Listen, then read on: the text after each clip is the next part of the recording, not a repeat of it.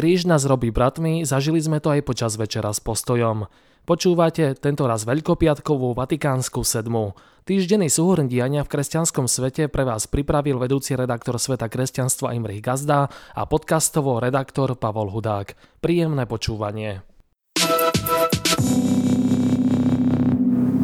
V utorok sa v priestoroch Teatro Koloráto v podzemí františkanského kláštora v Bratislave konal ďalší Večer s Postojom.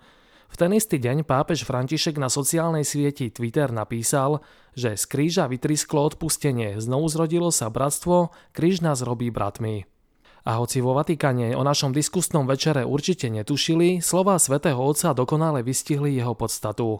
S pomocným biskupom grécko-katolíckej bratislavskej eparchie Milanom Lachom, biskupom západného dištriktu Evangelickej cirkvi augsburského vyznania na Slovensku Jánom Hroboňom a redaktorom denníka Postoj Lukášom Krivošíkom, ktorý je členom evangelikálnych kresťanských zborov, sme diskutovali o tajomstvách Veľkej noci. Myšlienky, ktoré zazneli, prezrádzať nebudem, pretože ich na veľkonočnú nedeľu nájdete na stránkach Sveta kresťanstva.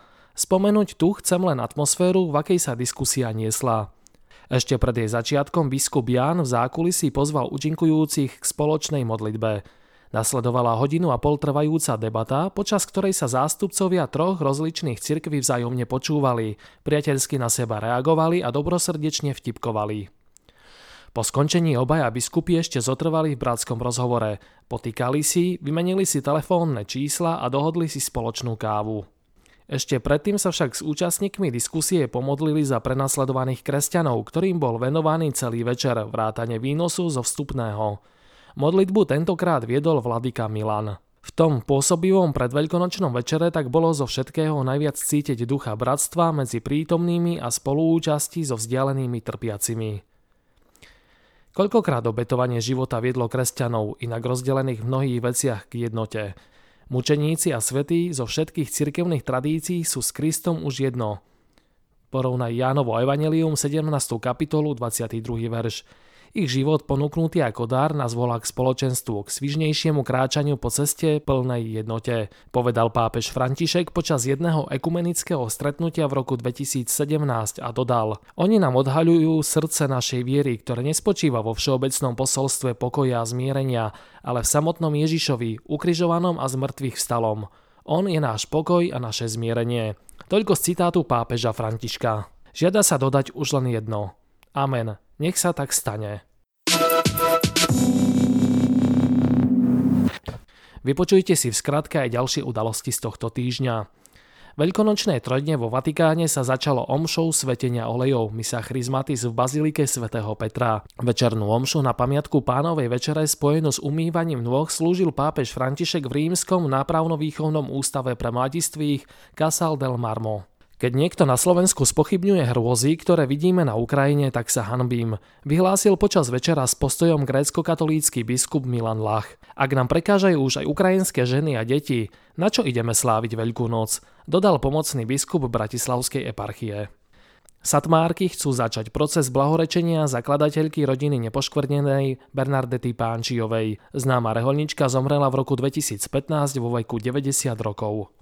Vo Francúzsku otvorili proces blahorečenia kardinála Henriho de Lubaca, jezuita, ktorý spolu s Jozefom Ratzingerom a Ursom von Baltazarom založil časopis Communio, je považované za jedného z najväčších teológov 20.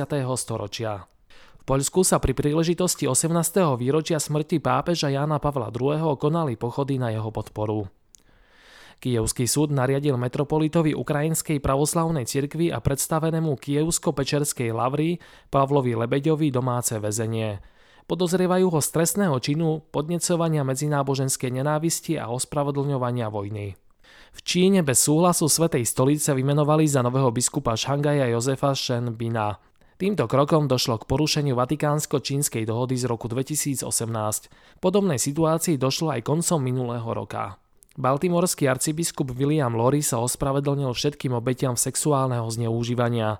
Z takmer 500-stranovej správy miestnej prokuratúry vyplýva, že počas uplynulých 80 rokov 156 osôb, väčšinou duchovných, zneužívalo viac ako 600 maloletých osôb.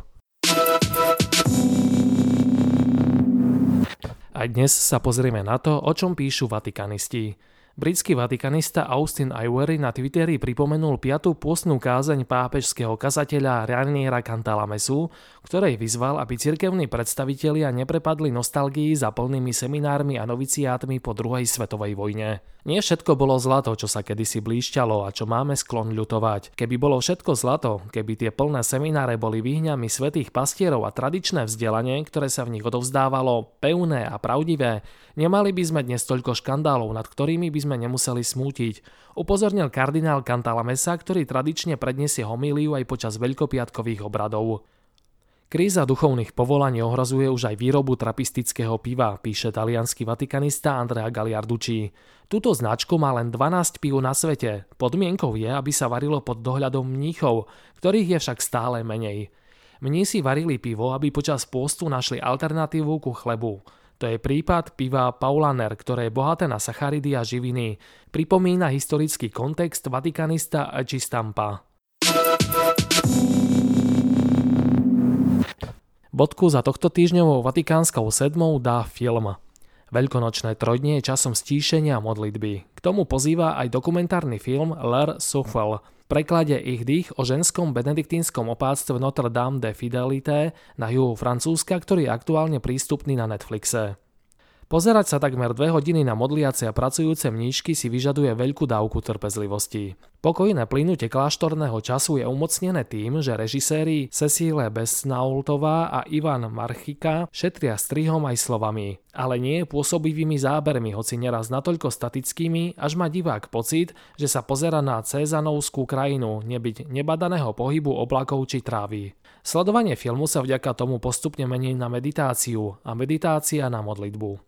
Po tomto intenzívnom duchovnom zážitku až tak neprekvapí informácia, že režisérka Bessnaultová sa po skončení natáčania rozhodla vstúpiť do kláštora. Prajeme vám požehnané veľkonočné sviatky.